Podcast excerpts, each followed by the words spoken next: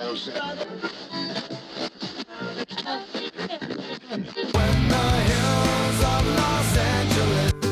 Angeles,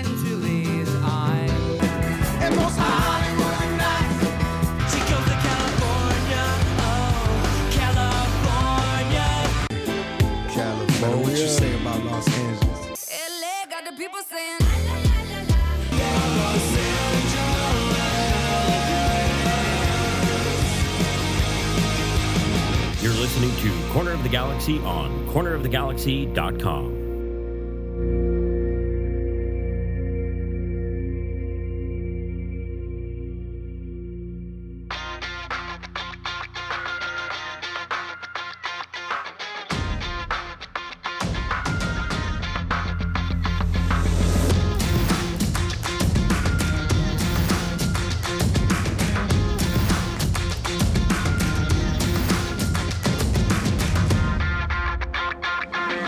Welcome to Corner of the Galaxy, the show that talks 100% LA Galaxy soccer. We're glad you could join us. Now it's time to sit back and relax as your hosts navigate through the twisting, turning, but never boring world of the five time MLS Cup champion LA Galaxy. Hello, everybody, and welcome to Corner of the Galaxy on cornerofthegalaxy.com. I'm your host, Josh Guesman, coming to you on Thursday, October 26th. LA Galaxy done with the season. We haven't talked since that calamity ended on uh, last Saturday. 4 1 loss to Dallas. We don't need to go over that game. There's lots of other stuff that we can talk about. Uh, we have exit interviews, we have end of season charts, we have roster information, we have already one player departed.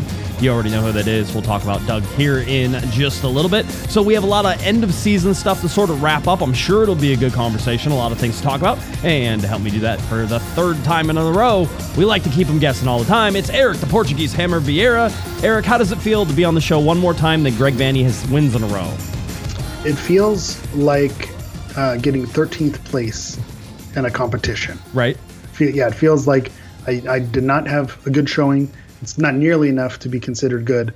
Um, but, you know, I'm not going to be called terrible things because I am consistently showing up uh, to make in, make my performances, even though they might not be great performances. So, yeah, it feels like 13th place. We did it, Josh. We did it. 13th, 13th place. 13th place. We, we said this was going to happen, and it happened. So, Do we really shout want, out to us for Do we really want a T-shirt? existence. Do we really want a T-shirt that says 13th place? I mean, I, I No, it- we don't. No, we don't. Nobody wants a T-shirt that has 13th place. You know, I remember I had to try to make this argument is that you know whenever the wooden spoon was, of course, uh, uh, uh, captured by the LA Galaxy in 2017, Eric, and it came to live in my humble abode at my office. Um, people said, "Why is it on the podcast every time?" And I'm like, you know, because you need to remember those things. It's not that you want to remember them; it's that you need to remember them. You need to remember them. One, so that way you don't just brush past everything that has happened the year before. It's easy to just say, "Look at 2023 and what a what a weird season it is," and just throw it away. Right? You can do that. You could throw it away. And I know for some people's mental health, maybe that's what you need to do. Right? But with like the wooden spoon, a T-shirt that says 13th would be a reminder that the LA Galaxy stayed in 13th place. By the way, I think the highest they were was 11th at one point, but it wasn't for very long. Never above the playoff line. Never above the That's- playoff line. Yeah, that's crazy. Yeah, it is. I mean, Yeah, it, it yeah. is one of those those weird sort of things you look at. And by the way, having been a veteran of now 15 seasons of LA Galaxy soccer, I can tell you this was a weird one, dude. It was so Yeah, weird. it was. And that's and I think that's a fair assessment. I was watching uh, some of the exit interviews. I want to be honest with you. I didn't watch the the three hour uh, you know Guesman director's cut. The super cut? the super cut that you have. Uh, but but I was watching some of it and going back and I thought Greg Vanney did a great job recapping. He basically like did a year in review on his first question, like moment by moment, game by game, where it went wrong, and you know when when the injuries happened. And I thought he did a pretty good job of recapping it, almost like a photographic memory. I don't know if he rehearsed that, you know, before he went out there. But when he was listing all of those things that happened, you're right. It was a weird one. It was a weird one. And 13 place stings. And I understand your point about remembering your history, having it leave a mark. You know, Right. Mm-hmm. Uh, it- it's it's we don't lose, we learn. Uh, you know, you, you hear that a lot. Did you, did you hear Riqui Puig? Did you get that far? Did he say Ricky's? that? Ricky says says when you lose, you learn, and we had a we- lot of losing, so there was Yeah. a lot of learning. Right? That was there we go. Thank you, Riqui Puig. I don't know if that's you know one of those phrases that is getting tossed around more recently, but that's it's something that you know working in education is something that you work with kids. You know, if there's an opportunity to get it right, or there's an opportunity to learn from it. Uh, you know, we don't know no mistakes. You learn from it and you move forward. So I understand that wearing the you know the the Scar- Scarlet 13 Mm-hmm. would would leave a mark and and, and say that you know we're not going to let this keep happening. But I I was thinking about it too. I think why Galaxy fans are in such a weird spot is 2020 we can throw it away. 2017 you can throw it away. But this is there's we're starting to develop a pattern. Yep. 2014 is going to be 10 years ago. Yep. uh, you know next next season will be a 10 year anniversary of the last time that the LA Galaxy won an MLS Cup. So 10 years without an MLS Cup. And so now with the growth of the league you know maybe as much as you want and I don't know how this is going to make me sound as much as you want to be of course winning MLS Cups but not even sniffing it uh, you know I, I think is an issue. You, if you don't win the MLS Cup every year I, I don't know that you can call that a failure. There are a lot of good teams that stay in contention. Right. You think about some, you know, the Seattles and the, uh, you know, teams like that that are always kind of in the mix. That they don't necessarily win every year, but you know they're they're they're close. They're in the mix. But the fact that the Galaxy aren't in it and they haven't been in it, and you keep getting missing the playoffs, 13th place, wooden spoons, historically bad, you know, DP seasons, injuries. It's it's starting to stack up to a point where it's getting not to you're, you're reaching a level to where you know the fan base is almost like you know woe was me. And it's such a crazy thing for for for uh you know for a club that has so much history and so much winning tradition that comes with it to be oh you're like the lovable losers. You're kind of like the you know you know the Baltimore Orioles or even you know hate to say it even like the Dodgers where hey you know you just know when the big moment comes they're going to fall on their faces. Uh you know it, it's it's not it's not a good feeling when you have this the stink the stench of a franchise. You want to you want to have feel good about your club feel good about going to games feel good about you know seeing your team win seeing them progress you know make uh, you know playoff runs you know living where i'm living now in north texas right now everyone's a buzz with the texas rangers making the world series. There's an energy to that and and I, say say what you will if, if that's silly or if that's not silly but it permeates the you know the area wherever that team is emanating from the a buzz a good feeling good vibe. There's just there's just something about it. And the galaxy has failed to do that for now it's getting to a point where it's it's it's getting frustrated. And and you don't want to be part of that. And i think that's uh, that's one of those things. Yeah you can call it a weird season. There are a lot of injuries a lot of weird things happen. But at the same time this can't keep happening. 2017 2020 decision day go out 13th place never being above the playoff line. We went from the last time they were eliminated where they were never below the playoff line and got eliminated Right. here we were never above the playoff line so and, di- and didn't make it. Yeah. yeah, these weird things just can't keep happening. At, at a certain point, you start to develop a pattern, and hopefully, you know, next next year's the year. Next year's the year. Well, I Can mean- keep saying that. Y- yeah, I mean, you can. I, I would also say that you know if you group and lump everything together, that it does like it covers up some of the things where you're like, well, this team did have some momentum going. Actually, headed into this into this season, this team had momentum going. You had a playoff. You made the playoffs last year. You won a game, right? You got into you got into it. Same now, similar to what GBS did, right? Which was get in the playoffs and Yeah. win a game, right? And it stopped with LAFC both times, right? So again, it feels like there's not momentum being made. I'll say, and and I'll say this for everybody, and uh, I was saying this on the Discord again. If you haven't been paying attention to what a train wreck the LA Galaxy front office has been since Bruce Arena left, then either you're not then either I did a really bad job of explaining it, Eric, or you're a really bad listener. And I'm going to tell you right now, you're a really bad listener. All right, because we've been Short memories We've yeah, is, we've yeah. been screaming from the rooftops since Onalfo left. Whenever Onalfo left, we went and we came on here in 2017 at the end of the season and we told you all about all the things that were wrong in the front office. And then we went into 2018 and after 2018 we did the same thing, right? Even though you got Zlatan in there and there was some momentum there. 2019, same thing, right? Everything was sort of going. We have watched this team self-sabotage themselves for years. And by the way, Yeah. AEG and the LA Galaxy front office did it again this year. They sabotaged themselves. They shot themselves in the foot from the very beginning, right? Yeah. And God only knows what would happen if there wasn't going to be a boycott going on. And we're going to talk about the boycott too because the players were very open about sort of what they felt during this time. Greg Vanney had like, to yeah, we, we we finally got some honesty about it. Yeah. well, and we've been getting hints of it. And by the way, mm-hmm. whenever they were lying about it to us at the beginning of the season, we were all telling you on this podcast it's affecting them. It's affecting them. You, guess what? This whole thing is affecting them. And if Chris Klein goes, there will be a release that will ma- lead to better play. And Chris Klein got fired, and there was a release to better play. Now, the injuries stacked up after that and a whole bunch of other things that you could sort of do it.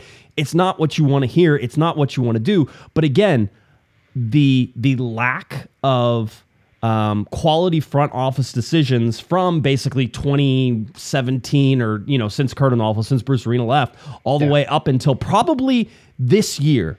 And even though bringing back Chris Klein was a whole thing, I would put that as an outlier for this year because Will Kuntz came in and you're seeing smarter decisions being made throughout it. Greg Vanney talked about seeing the results behind the curtain. What's happening behind the curtain? I think he said it after the Dallas game. There is stuff you see in front of the curtain, which is the results. And those things you have to get right. Eventually it has to come. Otherwise, everybody gets fired, right?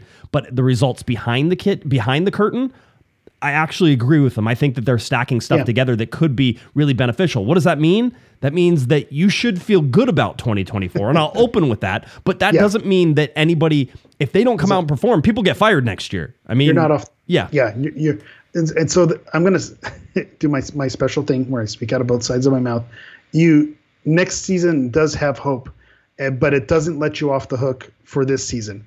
But also the fact that he's come, Vanney is coming back next year, kind of lets them. Mm-hmm. Wait, hold on. hook For this We could say breaking But, news, right? Because Yeah. everybody, I've been telling everybody this for I don't know how many months. I've been like, he's not going anywhere. Yeah, and we knew he wasn't going. anywhere. He's not going anywhere. Well, I, are you sure? Because all I see in my mentions is they're like, he's going to get fired. I'm like, no, he's not. He's here. He will be here for the start of next year. And people are like, I'll give him five games. I'll give him 10 games. I'm like, probably till the summer transfer window. No way. It couldn't possibly. Yeah, at least until the summer transfer window. That Yeah. sounds crazy, I know, to people, but there's a rhyme and a reason for all of this stuff that's happening. Somebody, uh, I think, on our Discord said if they lose 10, ga- if they're winless in 10 games to start the season, right, then he's going to get fired. Well, Jesus, like again, what so. what happened? What conspired to bring 10, 10 games in a row without any wins again? You know, like what what circumstances, what injuries do the LA Galaxy have? Remember, they have two open designated player spots. We'll Yeah. talk about it here in a second.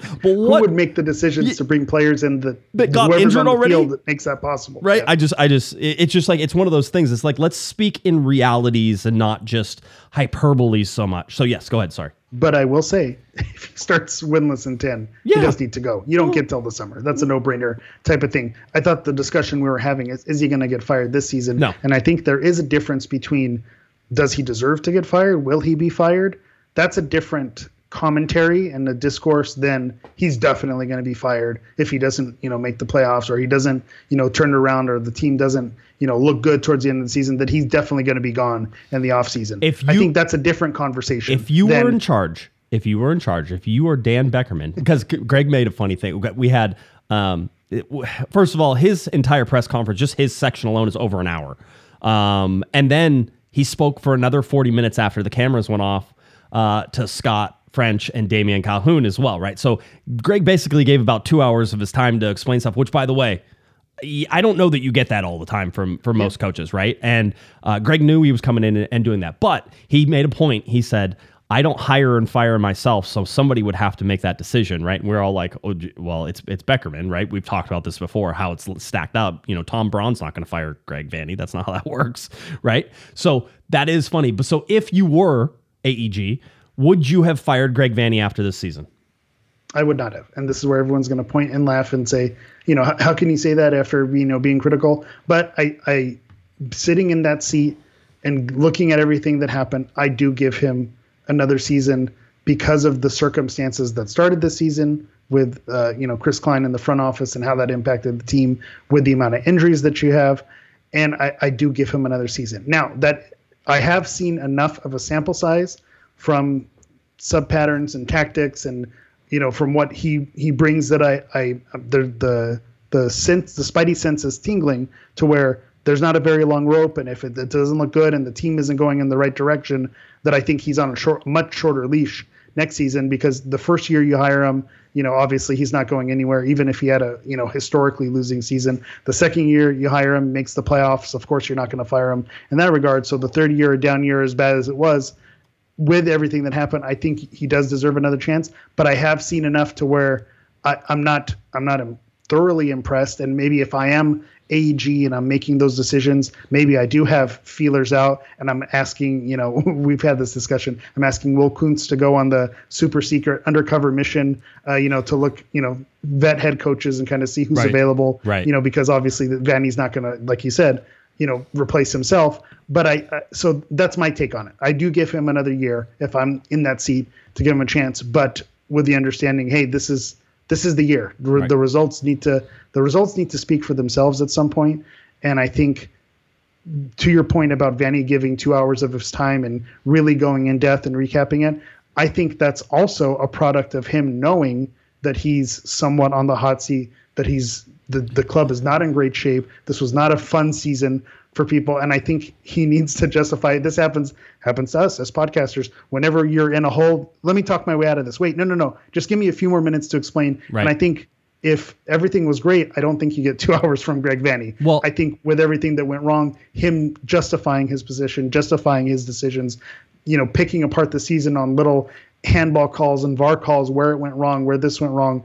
I think that's why you get such a lengthy conversation and it's a valuable conversation is because it's a product of him knowing I, I'm I need to defend myself. I need to justify why I'm the you know, someone asked him is he the right guy for the job. Uh, I don't know who that person was, but that's why he's having that discussion because he he's he knows he needs to justify that.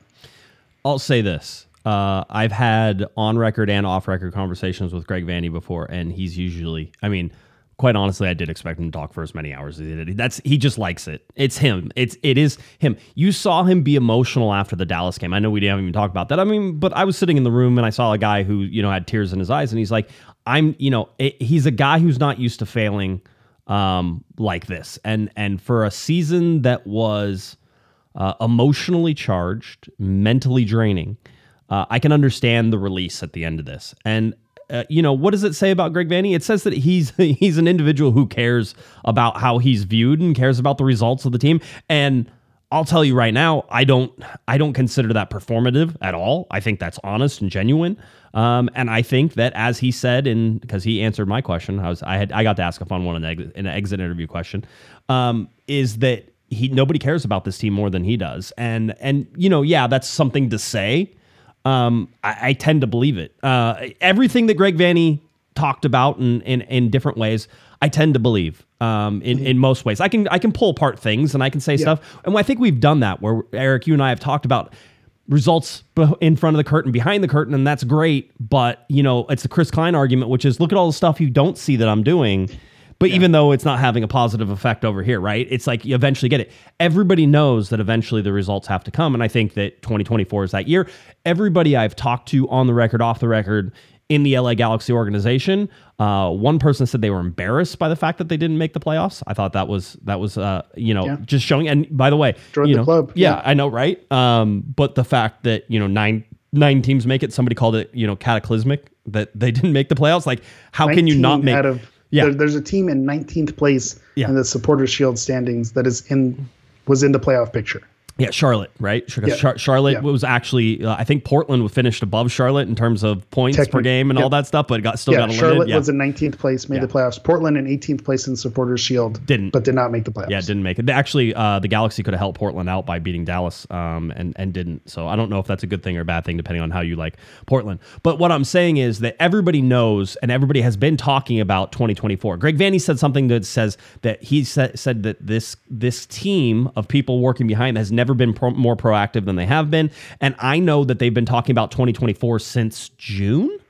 Probably, like I mean, probably since chicharito was injured to yeah. be fair I mean, in a lot of ways, right? And Yeah. and how they're planning, but the planning has been advanced in all those ways. So uh, let me get to the super chat so I can actually scroll down to the bottom of the chat because I've been sitting it here at the very front. I have no idea what people are saying underneath. This is probably a good thing. Well, while you scroll, let me just finish one thought Yeah. because you did mention you you felt that none of it was performative, and so when I'm saying that you know that part could have been part of the reason, I don't believe he's putting on a show or he's putting on a performance. I want to clarify that that I don't think he's he's trying to. And I've seen some comments you know in the chat about it being a ruse and a con man that type of thing. I don't think he's trying to get anything over. I think he's being honest and he's explaining himself, but he does have you know as as they say in I Love Lucy, he's got a lot of explaining to do. You know? Yeah. So, and that's why you know you get these lengthy responses. To your point, yeah, he likes to talk, and it, you've had these conversations where they are going to go long. But I think knowing that the lights are on. I'm not saying it's performative, but there was a lot to recap and uncover. There is. and that's why you got so much. There uh, is. you know, so much meat on that bone For- on I- your I would like- three-hour supercut. Yeah, by the way, super chat. Uh, Lasso's optimism, ten dollars super chat. Uh, good evening, gents. Looks like Doug is gone. Cheech is on his way. Ricky's happily staying, and Griezmann is on his way. Right? Let the healing begin from our favorite optimist. Lasso's optimist is in there. Not- so I was going to say that the name's not just a, a gimmick. It's not after Lasso's optimism for nothing. That's right. Actually, one of my favorite accounts, by the way, because I enjoy a little bit of optimism on account Yeah. on occasion. Uh, we appreciate you, Lasso. yeah, there's there's too many people who deal in deal in absolute negatives for me to to to really glom onto that. I am a glass half full guy um, at heart. So uh, Philip, by the way, gives us his two dollars super chat. Says Vanney out if Galaxy lose the opener five nothing. Won't matter what the score is. Hate to break it to you. I know, but even not even in like twenty three to nothing. I don't know, twenty three to nothing. Do you fire everybody? Do you? I, hey, No, what what has to happen? It's only- it's only zero points. Right, it's zero points. Who cares? You just lost three points. You're only three pi- points behind as a supporter shield. But your goal differential starts at minus 23, so that's a problem. Yeah, but Uh, yeah, it was uh, it was uh, it was really interesting there. Um, I mean, let me take you behind the scenes just a little bit of what happened on Monday. Um, because I want you to understand why there's a three hour and 22 minute video on the Corner of the Galaxy YouTube page that talks about LA Galaxy interviews. And it basically is every interview as uncut as I can make it because I actually get given the videos. So, I mean, for the most part, it's the full interview. I can tell you I've wa- listened to all of them now twice. Um, so I can tell you that it's it's pretty uncut. I may have when you couldn't hear a question at the front, I didn't necessarily save that because it's not going to do you any good to not hear the question. The two guys who were in the studio uh, talking to those guys in person were Scott French and Damian Calhoun. Um, and then I think on the phone it was myself, or on Zoom I should say, it was myself, Alex Ruiz, Mike Gray, and uh, Rob uh, Rob Halone. Rob is it Rob Jalen? I Rob, I never know how to say your last name. I, I was going to say you, you, it's definitely Halon. If I if I had to guess, but Halon, yeah. Halon, Ja- Jalon, Jalon. one of our, our, our buddies there, but it's definitely not Jalen. I can tell you that much. I I, I apologize. Robbie Rob. Jalen. That's the host of the. I just I just think. I just know Rob. I just know Rob. That's all. So uh, I believe that was everybody. Oh, Ch- oh uh, Charlie Boom Boom, Charles Boehm was on there as well. Oh, uh, so I Charlie. say Charlie Boom Boom's a heck of a nickname. Char- you don't know about Char- ah Charles is the best man. I love Charles. I mean, Um, I, I I'm familiar with the Twitter account. I follow, right. but I didn't know Charlie Boom Boom was a thing. so so the I, I've told you the story about Charles and um, just kind of what a cool dude he is. Like he's one of those guys that if you haven't seen him for five years and then he's like, hey, you want to go grab a beer? You go and grab a beer because you're like, yeah, I want to hang out with that dude. Um, Char- I met Charlie whenever he came out for an MLS Cup. Uh, and it was just like sort of I was in a group of people that he was in a group of people, but we knew each other the whole deal. And last time I was in Washington D.C., not this not this last last time, but the last time I actually got to go to the city, he hit me up on Instagram and was like, "Hey, you want to grab a beer with uh, beer?" And I'm like, "Yeah, let me dump my wife and kids and head on out." so I went out and had a had a drink with Charles uh, Boehm. He's just he's an amazing man. So if you get a chance to follow him, he's a great reporter, uh, does some really awesome stuff. So I, I'm a big fan fan of Charles. So yeah.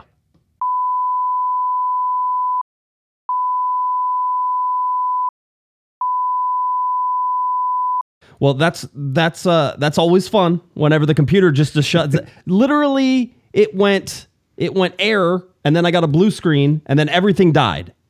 All right, so so I think that's that's really what the what the issue was. Okay, I have no idea what the issue was. Let's I be was gonna say the chat's having fun. This is almost better without, okay. yeah, without everything. All right, what, Yeah, let's just t- what, keep chatting. What were we talking about in in the chat? We're talking was- about Charlie Boom Boom, Char- Charles Charles Boehm is Charles Boehm. is a man of of of a few words and and many mysteries. He's kind of like um he, I don't know. He's almost like mythical in a lot of ways. He's just a good hang. So Charlie Charles is a great great dude, and I always appreciate him. But he was on the call as well. So that's the behind the scenes. Yes. And the point that I was going to make is that is why the league is so great. It's the relationships that are built. It's kind of being in on it with the Euro snobs and whatnot. Right. Uh, saying, you know, well, MLS isn't quality. Messi's going and just, you know, uh, you know, tearing up the league. You know, what a low quality league. That's not what it's about. It's about the people who make up these communities and are part of that. That's that's what makes you know. Wait, wait, wait. I want I want the line. fun. And the friends we made upon the way, right? That's that's that's isn't that how it works? That's what it, that's what it's all about. That's Where's Lasso's optimism? To, there it is. To, That's to make the Pollyanna reference. Here. Oh, good lord! All right. So anyway, so that's Behind sort of the, that was behind the scenes, right? You had the guys in the studio, the guys on Zoom. now this started at eight forty-five a.m. in the morning, which is early. Just like to let you know for a press conference, most sports reporters don't get out of bed until like you know 10 11 o'clock in the uh, in the in the morning because they've been up till 1 2 3 o'clock in the morning doing everything else right? So uh, getting there at 8.45 a.m is early. Uh, the players were there. We basically laid out a list. Somebody said oh well the galaxy only made players available. They wanted to make available actually we gave them a list and they made as many players on the list as available as they could. Obviously we asked for chicharito. He was he didn't he didn't show up there. Um, and it was short notice. That's I'm not- interesting though. I'm not. I, I thought he should have been there, right? Douglas Costa was there. Riqui Puig was there, right? And we had this conversation on last week's show. You know, is he going to show up to fan appreciation day? he was and there. he did. Yes, he did. As So a I don't matter of fact, I went- got in his ear or what. Yeah. I went into the the post game press conference and I was sitting there and we were waiting for Greg and it took a little while because everybody was out on the field, so it was going to take a while for people to come in. So the reporters got to talk and I'm like, oh, well, see, Chicharito didn't even show up. And then I was like, oh, maybe I should ask, being I didn't see him. It doesn't mean he wasn't there. And so I asked and they're like, yes, he was. He was there. And then I saw pictures and video of him afterwards, um, and he was there. So. Um, so he was there. Uh, he did the whole fan appreciation thing. Um, you know, I we can talk about that here in a second. I think that'll be a, a, Okay. a good thing to talk about but as we go. at, not at not at uh, exit interviews. Not at exit interviews, right? And so basically, we gave them a list, and they made as many of those people available as we could. I think the ones that we missed were probably Jonathan Bond, uh, Dejan Joveljić. Now, Dejan Joveljić, interestingly enough, apparently left Saturday night. Whenever he was at right after the game, he went on a plane and he went home. Right, that was always his plan. Now, people Serbia home. Right, Serbia home. Yes, yes, Serbia home. Not not not wherever he lives in the South Bay. Probably. Yeah. I don't know where he lives, but um, I'm guessing it's in the South Bay. Right. But Yeah, there was Manhattan Beach for sure. there were people having mild heart attacks today whenever he posted on his story that it said like you know moving day and he had the name of the movers and everybody's like he's moving today i'm like no he's already gone he's been gone he has not been he's not here folks he hasn't been here that's a story he saved and then put in for later right so that was i'm sure that was part of a promotional deal of some sort right that he was that he was pulling out. But where is he going? He's going home. It's okay. I was going to say th- this makes me think that I, I do need to visit Serbia because between him and between uh, Nikola Jokic from the Nuggets, that guy won an NBA championship and could not want to get home faster. Oh. He didn't even want to go to the championship parade. He's like, I just want to go home, Yeah. with my horses. And Jovic on Saturday night, he's ready to go home. What, what's going on in Serbia? They have Like, a lot I- of I need horses. to investigate. I don't know, but no, I mean he, he wanted to go home, and so he was gone. So now we did get uh, we did get answers from him. We did get uh, actual uh, notes from him. I posted some of those on there. But basically, Jovic says I expect to be back next year. Which duh, he has a contract. So um, it's one of those that we can sort of talk about now. Contract wise, and how we sort of know all this thing, the the list that you see up in front of your screen, and if you're listening on the podcast, the list that I have is one through 32 players uh, this this indicates a monumental change in how MLS has been going for the last 15 seasons I've been covering it. Do you know why this is so different from any every other year, Eric? Why? Because I thank you for playing along. Because because I have the contract information for every single player on here. We actually know Not speculation. it's not speculation. We like we missed a. Um, I think uh, Uri Rosell has a has an option, and we missed that on my list, and I changed it. Right, that type of. Thing. But that's how close we are to getting a full, absolute list of every single player. And by the way, it's part of MLS now to announce contract information, so we get that whenever it comes. But there were some I was missing here that I had to do a little digging for that eventually got up here, and now I have it. So I have 32 players for the LA Galaxy. Remember, you're allowed to have 30, but with the season-ending injuries and all the other stuff that was sort of going on, and they moved some guys down to G2 and other things. That's how they're able to have um, that 32 on the list and, and all that fun stuff, right? So we know right now that the LA Galaxy have 17 players who con- whose contracts are either up or are on options, right? And uh, and that's sort of where we take most of this stuff and where we can we can learn that. So we knew for the first time going into exit interviews, Eric, we didn't have to ask, so what's your contract status? Because that used to be number one question in, in exit interviews are what's your contract status? And they're like, oh, I have a contract for this until this. And you're like, okay, well then do you expect to be back next year, right? There was all this whole like sort of rigmarole that you would go through in order to try to find out. And some guys, if they didn't want to tell you, they didn't have to tell you right? So it wasn't like it was one of those things they'd be like, uh, I'm not going to discuss my contracts. And it's like, oh, okay, well, then I guess we'll never know, right? It would have just been nothing. so now we know. remember the Ola Kamara situation where you know, so I think someone mentioned his extension or his bonus or something like that, and he's like, "Oh yeah, how did how did you know that? Because I, I I wasn't going to share that information." So even even situations like that where they're even surprised that you know people know that information. Well, I remember Chicharito yelled at us, I think earlier this year, or maybe it was earlier last year, whenever we he was like, "Yeah, of course you guys know I have a contract for next year. I hit my options and blah blah blah." Yeah, and we're like, didn't "No, no, we have no idea." Six goals. Yeah, and- no. Yeah, in, in training, and, and then I'd be invited back. Yeah. yeah. I had to stand on my head for five minutes and then I'd be invited back. So, um, so that's sort of where we go. So, what we can tell you is from this list, we know Javier Hernandez, Douglas Costas, both out of contract. Uh, Michael Barrios out of contract. Uh, Calegari out of contract, but he was on loan, right? So really, it's the end of his loan. Unique situation. Right, exactly. Uh, Kosaris out of contract. Jonathan Bond, or I'm just giving you the the people who are who are out of contracts. Uh, Uri Rosell has an option. Uh, Tyler Boyd out of contract. We've been talking about that a lot, so you should know that one already. Kelvin Leerdam option. Billy Sharp option. Jonathan Klinsmann option. Edwin Cerrillo out of contract, but He's going to sign a new contract. You, we've already talked about that multiple times. So he's going to be back. He's going to sign a new contract. Uh, Tony Alfaro has an option. Uh, Adam Saldana is out of contract. That's an interesting one too. If you want to get into like the lower level stuff and talk about contracts and where he's going. So Adam Saldana uh, is on the hot seat sort of right now about whether or not he'll be brought back. Uh, Daniel Aguirre has an option. Preston Judd has an option. Uh, Mitrovic, his loan has ended, right? And then Gino Vivi has an option. Okay, he has three club options. He's one of those guys who has like every club option, right? It's like we- one year deal, yeah, three club options. card, yeah. right. So, um, so that what it is. That means that we know people who are coming back right now. Riqui Puig coming back, Gaston Brugman coming back, Diego Fagundes coming back, Maya Yoshida coming back, Mark Delgado, Dejan Joveljić, Jonathan Bond, Chris Mavinga, Raheem Edwards, Julian Aude, uh, Jonathan Perez. Or I should say Johnny Perez. I just have him as Jonathan Perez. Uh, Marcus, was gonna say, who's who's his this government Jonathan? name. What did he yeah, do? Yeah. Yeah, right. Uh, Marcus Ferkranus, Jalen Neal, Mauricio Cuevas, uh, and Eriq Zavaleta. Oh no, not Eriq Zavaleta. Oh god, He's back, baby. Oh god. By the way, I have been giving Eriq Zavaleta too much credit on this podcast, and I apologize. He doesn't make eighty-seven thousand. He makes eighty-five thousand four hundred and forty-four dollars. So, just in case you want to get real angry at night, blaming Eriq Zavaleta for all your own problems, uh, why you got fired at work, all the other things, you know, that's that. Then you can go ahead and do that for Eriq Zavaleta. He's right there, and he will be back for next year in 2024. All right. So that was that's sort of where we stood heading into this. Now we also never talked about salaries.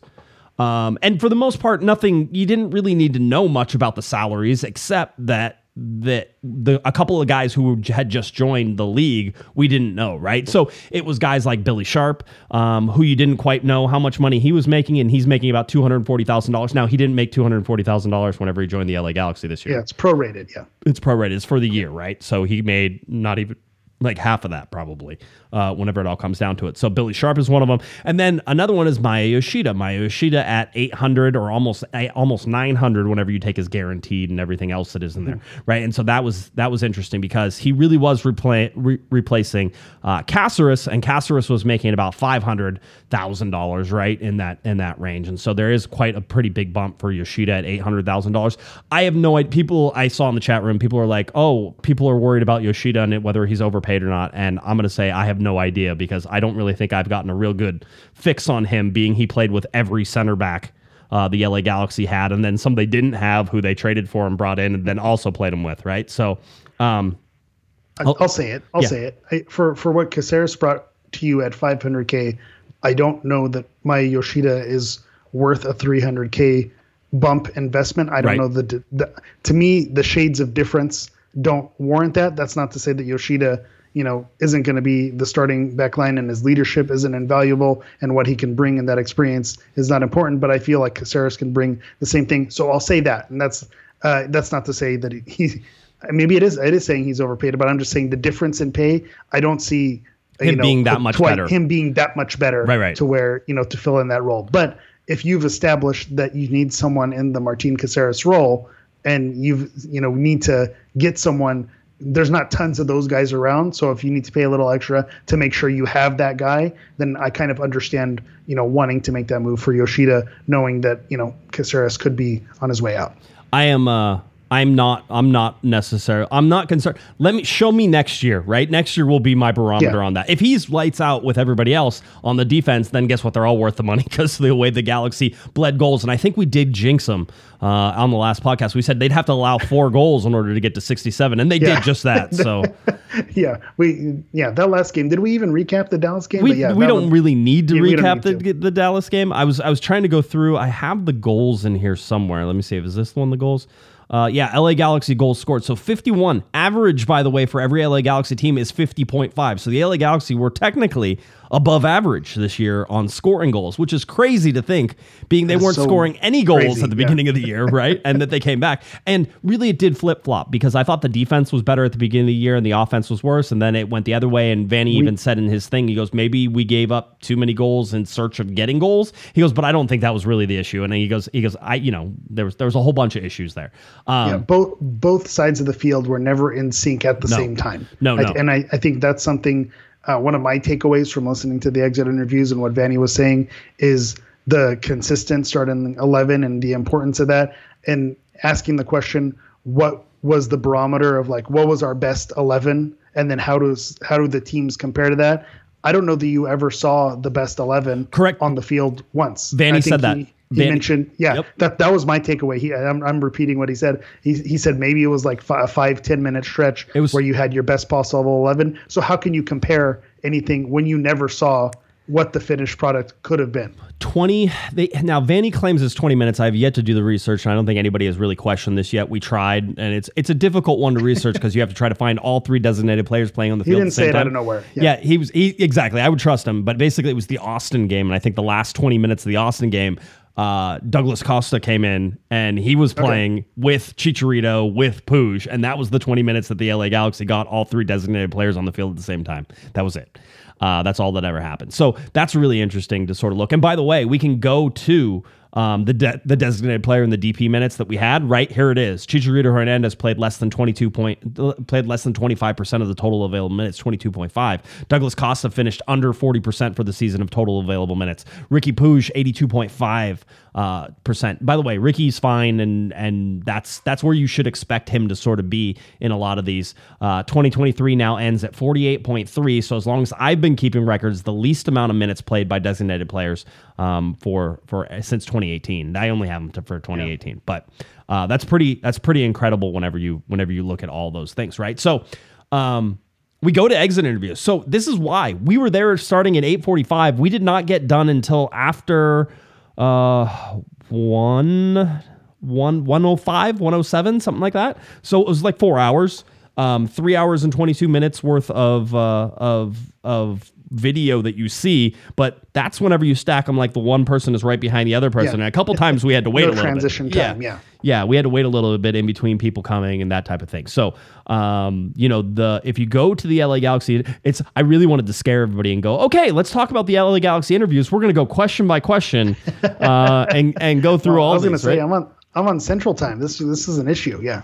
Yeah, it very it very well could be an issue, right? So, um, yeah, we won't we won't make it uh, that long. I do implore you to, um, and I have had some people who listen to all of it, and I think it's really educational if you do listen to all of it. I will tell you if somebody asks me like, who should I absolutely listen to? Absolutely listen to Greg. Duh, that one's easy, right? Um, absolutely listen to Ricky. Absolutely listen to Tyler Boyd. Listen to Mark Delgado. Now, Mark is this this this strange cat kind of guy. He is he's slower with his answers than everybody, and you would think that that would be annoying.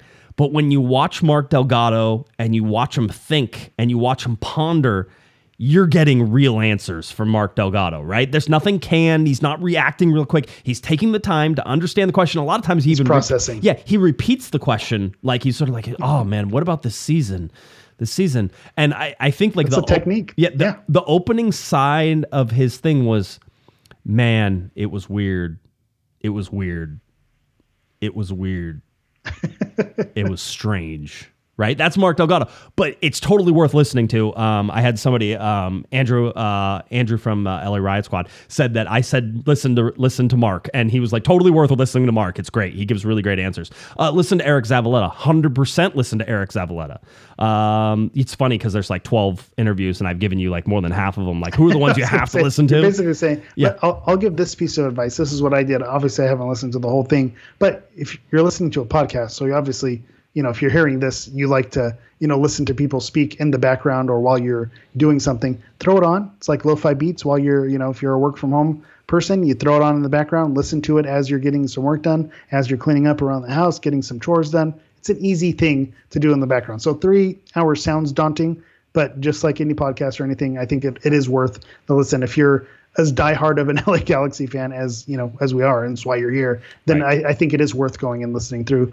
You're mentioning you know your your highlights, but listen to the whole thing. I think everyone who did speak, I don't think there were anyone, eh, you know, if the the people who you know the Zavaleta fan club who may not be thrilled uh, about him being out there. I, I still think it's valuable to hear the amount of minutes that he got down the stretch. You want to hear that perspective on what he was going through as well. So I, I, would recommend listening to the whole thing, even though you're you're shouting out your highlights. Let me play a couple things. Uh, let me play Tyler Boyd because I think Tyler Boyd's a really good li- one to listen to. But we have, a, I can pull some audio from here. We don't have to listen to it all, but I want to hear you, Tyler Boyd. Tyler Boyd is out of contract. We told you he was on a year contract. There were no options. This is it. This was Tyler Boyd's chance to come back from Turkey and sort of come in and be like, I can still play. And Still so got it. Mhm. it was a it was a gamble for him, Eric. It was a gamble for him to do this, but he came in on a one year contract and basically said, I want to show you that I can play. And he did, and now he's looking at a payday. I was gonna say? I'm ready to give you the verdict. He can. Yes, he's he's still got it, and the Galaxy should be interested in making sure that he comes back. Yeah, absolutely. So let's see if we can uh, hear from Tyler Boyd uh, just a little bit. Yeah, it, it was a dream come true. Um, I've always wanted to play for this club, so coming here has been a blessing, and I never took it for granted. Each time I put on that shirt, I tried to do my best, tried to play for the fans, play for the history of the club. So it, it was definitely a dream come true, um, and I hope to play many more more seasons for this club. So um, I think it was it wasn't a dream as far as not making the playoffs. That was re- very disappointing, but um, it'll taste that much sweeter when we do have success in the future. So I think um, setbacks make the, the victory even better. So there you go. Setbacks make the victory even better. That's Tyler. Now, Tyler Boyd, who was asked, he said, um, you know, basically that they are in talks with the LA Galaxy. I think th- here's the thing, and we talk about that maybe this isn't true anymore, but Tyler Boyd grew up watching the LA Galaxy. He wants to play on this team. So Greg Vanney said about Tyler Boyd, he said, you never know what the expectations are of the uh, player and of the agents, right? Like maybe he's like, well, I want three million dollars a year, and it's like, okay, well then Tyler Boyd's not coming back, right? Until until he can find somebody, he's going to find somebody who's going to pay him that. But I think if everything's reasonable, Eric, I think that there's a very good chance that Tyler Boyd comes back and wants to come back and play for the LA Galaxy. He likes Greg Vanney. You want to talk about common threads that we heard throughout this? Now, I know I'm going to hear people say, "Oh, well, you're just what else are they going to say?" To a player, everybody talked about Greg Vanney um, and sort of what he's meant to them, how what he meant this season, uh, and they talked about how that he guided them through this season. Greg Vanney talked about guiding these guys through the season. One of the most interesting things I think I heard Greg Vanney say, at least for me, because I've heard most of everything else before and I expected all the other stuff, but he talked about not knowing when to lean on the guys, right? Like come into the locker room and throw Yeah. chairs and not not knowing and and not knowing like when to take pressure off. And he was constantly in this battle of do I lean on him or do I take pressure off? Do I lean on him or I take pressure off? Think about that first half of the season when the Galaxy can't win a game, they keep trying, right? They started the get they started the year with injuries. The first game didn't go off against LAFC, right? Things are just weird. There's a player, there's a supporter boycott going on, right? All these things are stacking up like there's part of you i'm sure as a coach that says you guys aren't listening to what i'm telling you and you're not doing and there's a want to come in there and throw a chair across the room and you know rack some brains remember how much pressure was on them at that point right? Do you think him yelling and throwing chairs fixes those problems? I don't know the answers to this. I'm just sitting there in the scenario which none Yeah. of us have to make. We don't get to make those decisions eric. That's a tough scenario. If you've ever Yeah. been in, in part of a team it's a tough if you've ever if you've ever been a parent of, of, of a child or of, of you know multiple children that, that's what why i'm kind of giggling and laughing. You know our favorite thing is to compare ourselves to professional athletes and professional coaches. You know i think about you know talk having conversations with with my children and coaching teams and it's it's really difficult knowing when to lean in and say you know what i'm saying is correct. You're not executing. At what point do you need the tough love? At what point do you need the soft touch? Hey every, you know you're doing great. Let's just you know support you doing it there there's a psychology to that you know and as silly as it sounds you know comparing you know parenting your your your preteen or your toddler or whatever it is it's not that different. You know, people are people, whether they're little people, whether they're playing professional sport, their personalities that need, need to be massaged and and knowing when to lean, pull on the levers and pull, push on the levers. This is why you hear, you know, when people talk about Bruce Arena and and his greatness of man managing, you know, the tactics we were for those who were around for the you know tail end of Bruce's tenure with the Galaxy. Sometimes the tactics were the reason why people weren't necessarily thrilled with, but that wasn't the reason that he was being successful. Nope. There was a whole psychology behind it, and so it, it just makes me laugh that it's easy to say, well, the, the team should have been doing that, or why doesn't Vanney implement his system? Why aren't the you know if he has the system, why aren't they doing that? It's not easy. and so when you think when you sit back and look at that and divorce yourself from the you know fandom and what's right in front of you. Why don't you just do it? You know it, it's um, you have all the answers to the test. Why aren't you just doing it? It's it's not that easy. So it's one of those things that's easy to you know side ar- armchair quarterback from from the sidelines here. But when you're in it it is is is really tricky and it's important to hear those perspectives uh, you know from Greg Vanney and from the players as well. Um, yeah, and and so Tyler Boyd is is one of those guys. He, I mean, I could play. You you could go listen to it. He talks about Greg Vanney. He talks about de- how detail oriented. I heard from multiple players about Greg Vanney how much he prepares them for matches. Like they never feel like they're going into a match unprepared. Which sometimes you're like, really, because it looks like you guys are unprepared. But that's um, he, watched, he didn't mean the last game did right, he right. No, I'm I'm sure pr- pr- probably not. Well, I mean, the players and even the players came out in some of these interviews and said, listen, you, you know, obviously the coach is is going to get a lot of the blame. He goes, but you know, I can't remember if it was Zavaleta or for someone else. It's like, but the players have to perform. Like they have to get out there and do it. And and you know, a lot of times we didn't do that this year. We didn't put ourselves in the right positions to do. Uh, by the way, Logan. realist. Yeah, exactly. Logan gives gives us a two dollar super chat. Is uh, Jørgen Skjelvik off the books yet? I mean, maybe. I don't know. It was it was a long one, wasn't it? He was like extended out for multiple years, if I remember correctly, and like Yeah, a whole bunch of stuff. The, I don't know what the deal was, but uh, yeah, that one that one was a weird one. I think because he's not on your chart, right. I think you would have kept him on the chart if you would just Probably for just for, the S and Gs. The, joke, yeah, just for the joke because you know what that would mean. But I, I don't think he's technically on the roster anymore. But uh, to to wrap up the Tyler Boyd Boyd piece of it all and and him being re-signed, all those comments about you know him saying we didn't live up to, to the expectations. I just mentioned that's him being a realist. I don't think you know he's going to ask for a DP contract or for millions of dollars. I think he kind of knows where where his range is. And to what I was saying about Joveljić, we were joking about you know not leaving his you know home to go somewhere else. It's Serbia home. Living in the South Bay, the players seem to like the lifestyle around here. Yep. You can ask Chicharito, ask Douglas Costa, um, you, and I mentioned those two players because then you talk about maybe not being a realist so much and thinking that you're at a level that maybe you're not still at. I think Douglas Costa and Chicharito may fit that mold to where, you know, settling for a non DP contract or anything outside of that, it's not in their mindset. Whereas someone like Tyler Boyd, I could feel like, you know, he, he could ask for a DP, but I don't know He won't. tons of he's going to get tons of offers No. or be put in good situations. No. So I want to put that to bed. I think, you know, it's probably going to be reasonable within range. Uh, I- you know, I'm gonna uh, I'm gonna put the range. I'm gonna put the range at between five hundred and seven hundred thousand dollars. That's where I'm gonna put it. I think that's that's probably reasonable. By the way, Mark Delgado uh, is in there at you know seven fifty and that type of thing. I know people love to rag on Mark Delgado.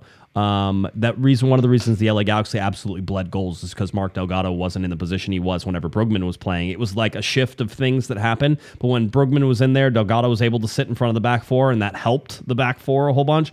When when Brugman wasn't there, Delgado didn't get to sit there as much, and then Delgado eventually got hurt. He's one of the main reasons why the LA Galaxy probably didn't make the playoffs down the stretch. There's, mul- by the way, every person that you talk about that gets injured or out, there's multiple ways that you can sort of say how it affects the team. But in general, it, the real way it affected the team was that they had this giant conglomeration of injuries that they eventually couldn't overcome. It was holes. It was gaps in the field. Absolutely. You know, we're talking about best 11s when you know take away a best 11 and your you know your your defenses literally get weaker, and so that's one of those things. Uh, there, I, I I'd put him right in that that range, 750, 800,000. I feel like. Uh, you know, he's the second leading goal scorer on the team. Yep. You know, tied or tied for the goal, leading goal scorer if you want to go by MLS goals only. Only, Uh, so- only guy to play every single game this year. consistency. Yep. Yeah, can talk about that percentage that you saw from the DP players. You know, Tyler Boyd went above and beyond in that regard. So I, I think he he will be fairly compensated, and I think it will be within within that range. Tyler Boyd played with a torn quad uh, and a broken hand in that season. Still played every single It game. was still taped up towards the end of the season, right? yep. I imagine he's going to have surgery in the offseason. I mean, either either that or or it's one of those things that will heal once he actually stops using it. Right? It's one of those. I, he didn't say he was Or- scheduled for surgery or anything like that. So Or is he superstitious enough that once it heals, he's still going to wear the tape? he's going for to good luck. He had a the good tape season. the whole time. I mean, you know, um, never know. Uh, let's go through some other ones because I have some notes that like this means I, I wrote down notes as they were happening. So this is like a better way to go through the exit interviews than to go through everyone. Uh, Maya Yoshida basically said he was embarrassed by the season. Says the off season is going to be weird for him, right? Because he just really got into playing shape. He was Yeah. talking about that, and he says I'm looking for somewhere in England or Japan to go and train and like play while while it's sort of off. He's not going to be able to play in real games, but he wants to go and stay in shape in Does- the off season. Yes. that doesn't happen anymore. Uh, you know, speaking of like the Beckham documentary, we were talking about the loans that he had during Right. his time with the Galaxy. We saw it with Landon Donovan. It seems like that doesn't happen like it used to. Is is am I am I did something happen with the MLS structure or is it or is, No, is that something I think, intentional? I or think is it the just amount of games. I think the amount of games they play anymore. There's too much on your body to try to go on loan and then come back and go on loan. And by the way, nobody likes that, right? And it doesn't really fit the MLS calendar anymore. Whenever you look at the fact that the the games start in February, right? So it's like what you're going to go on loan in wintertime, and then you're going to be gone until June, right? Like yeah, you're back for the playoff. you're push. back, perfect timing, right? uh, so expect that Yoshida will be going somewhere and training somewhere, either England or Japan. The, for some of these, I don't want people to freak out because there's already people freaking out. Like Riqui Puig is going to Barcelona. Why is Riqui Puig in Barcelona? Because he lives there. That's where he lives. That's where he's from, right? Like, you know, the whole deal. Calm down. It's okay. Why is Joveljić moving? Because he doesn't want to spend three months just hanging out here, right? That's not his thing. Remember, I think last year, um, in some of the off seasons or maybe the off season before, he stayed out here and I think he worked. I think Sacha Kljestan was part of that whole thing uh, because those two were were BFFs and sort of helping him uh, stay in mind. So um, that's that's what you have. So just just relax. Maya Yoshida expects to be back next season and is really looking forward to coming back and playing. And you can hear it in, from him. He wants to be back, right? So you're gonna have Maya Yoshida.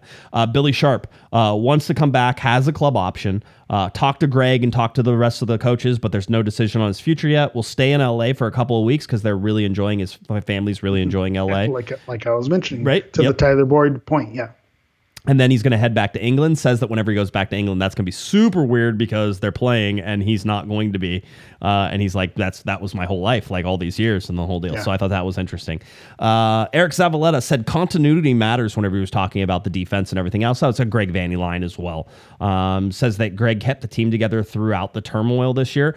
I will say this because people, uh, you know, again, I'm the Greg Vanney homer. Uh, That's what I hear all the time. Uh, we told you. Remember whenever there were people saying that Greg lost the team? Oh, he lost the team. Oh, he lost the team. It's horrible. The locker room's a mess. Everything's a problem. Remember because there were people complaining about each other. Like there were some players talking, right? Yes. Wait, that wasn't this season though, was it? Well, yes. Oh, yeah. It was this season. It was. I feel it was, like we've had five seasons in this I know. season. It was during the the downturn and everything. Because I remember it was the Derrick Williams, right? Was am I that that was one I think from the previous last season. Yeah, yeah. But there That were was- there were there was a times rift this year. possibly, yeah. yeah. But there was times this year possibly where it happened. Um, here's the thing: is that obviously people are going to go, well, Eriq Zavaleta's his nephew. Of course, he's going to say that. That's his meal ticket. And by the way, that's the same for all these guys. Anything they say about Greg Vanney has to be put through a lens of these guys are all expecting to come back and get game time, so they're not going to throw Greg Vanney under the bus, right? Agreed, hundred percent. I will just tell you this. There are a lot of pretty impassioned arguments about Greg Vanney in these. And if you think it's just like lip service, then I guess you can dismiss that. But multiple players, when they were asked about Greg, had nothing but glowing things to to him. Uri Rosell was talking.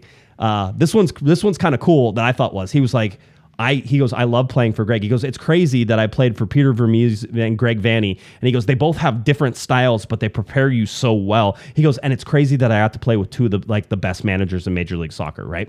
when everybody in LA Galaxy land is sitting there talking about how bad Greg Vanney is and he's a horrible manager and all this stuff, just know that there are people around the league who consider Greg Vanney one of the top managers in Major League Soccer. Easily, hands down, not even a question, right? So, among the elite managers in Major League Soccer. That doesn't mean he can't suck here, by the way, Eric. Yeah, I'm well, just that's that's where I was going to say. I I never. And that's why I'm kind of not surprised or shocked by it. I don't remember feeling like he ever lost the team this season. Nope. the, the team It lost never happened. The ga- the team lost the games. Yes. Uh, That's what happened. The team the team didn't perform. The team didn't live up to expectations.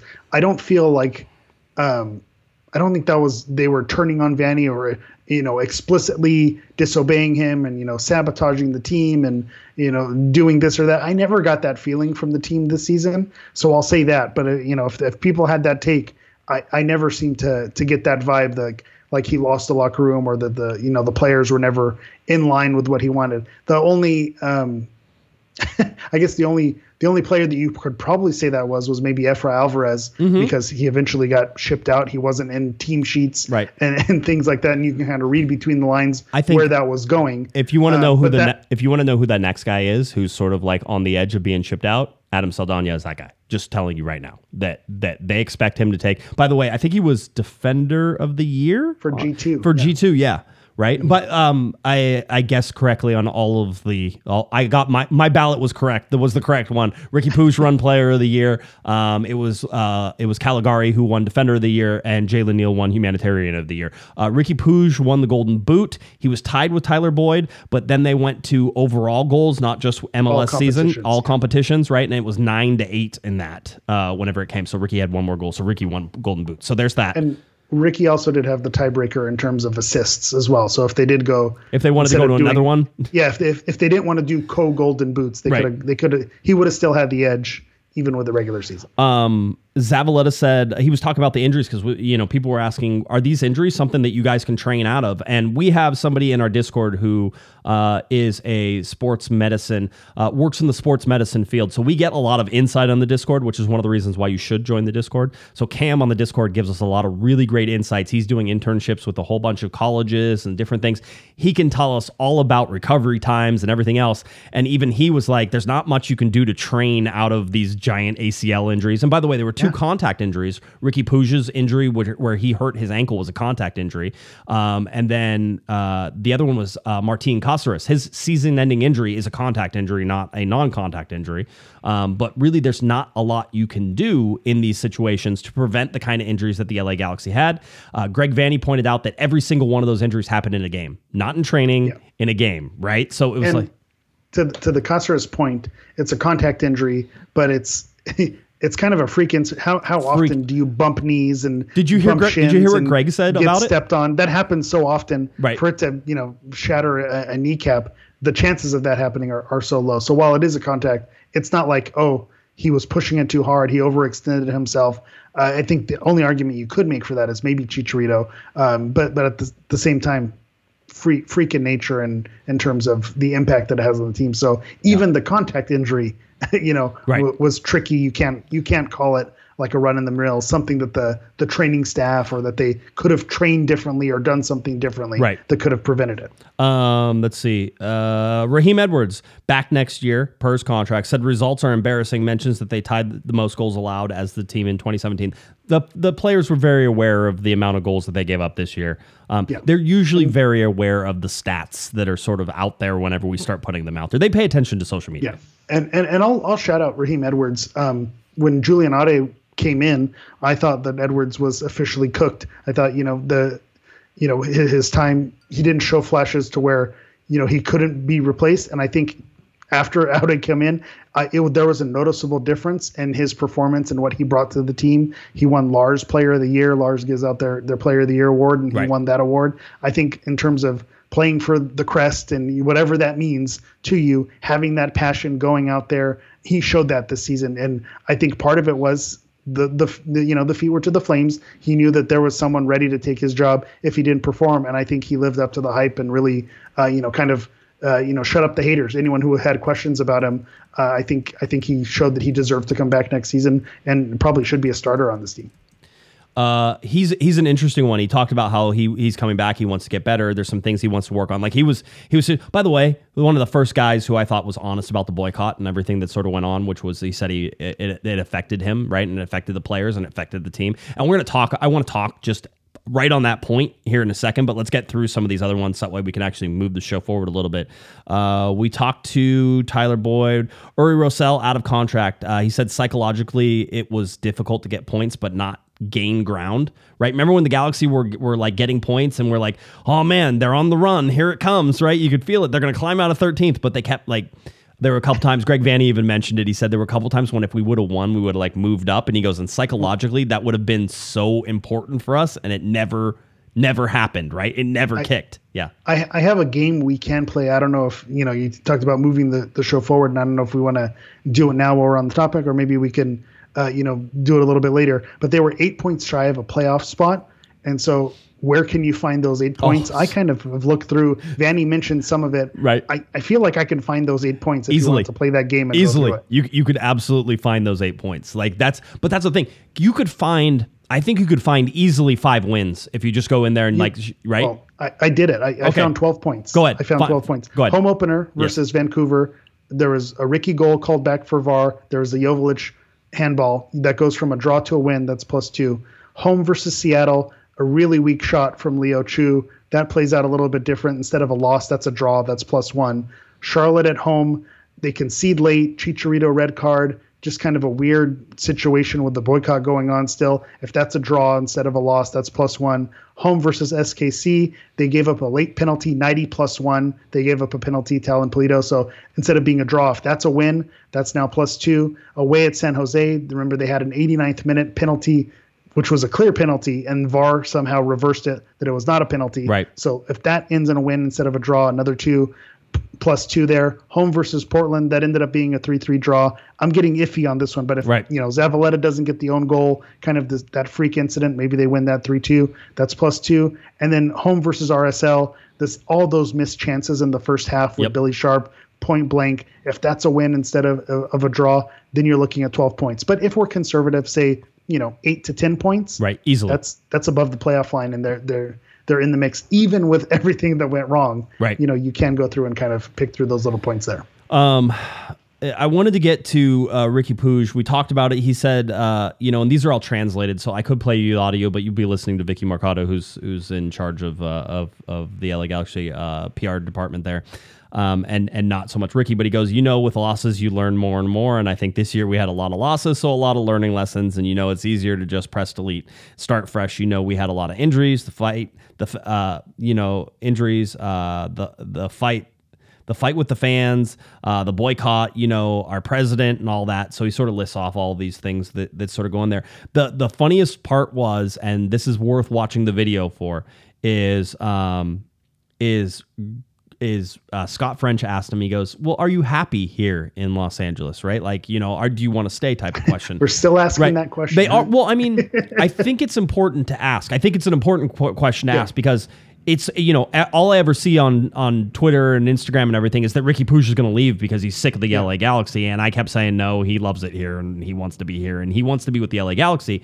Uh, it was funny because Riqui walked in, and whenever he comes in, this is probably before even the the video starts, but he walks in and uh, he goes to sit down, and Scott French goes, "You're going to do it in English, right?" And he goes, "He goes, oh, next year, next year, I'll do it in English next year." He's speaking in English, right? He goes, "Next year, yeah. I'll do it in English." But by the way, he speaks excellent English, like perfect, better than you and I easily. So the whole day he goes, "Next year," he goes, "Next year," and he goes, "Like next year, January." He goes, "Oh," he goes, "I need to speak in Spanish today because I need to express myself, right?" Like the whole day, and we're like, "Okay, you know." That's whole, a fair answer. That's a good response. I, I yeah. understand it. We're like, we're like like we understand it, no problems. But Scott, after some questions were asked, asked Riqui, he goes, "Are you happy here?" And Riqui understands all the questions. So Vicky never translates the questions. He he hears it in English and he answers it in Spanish.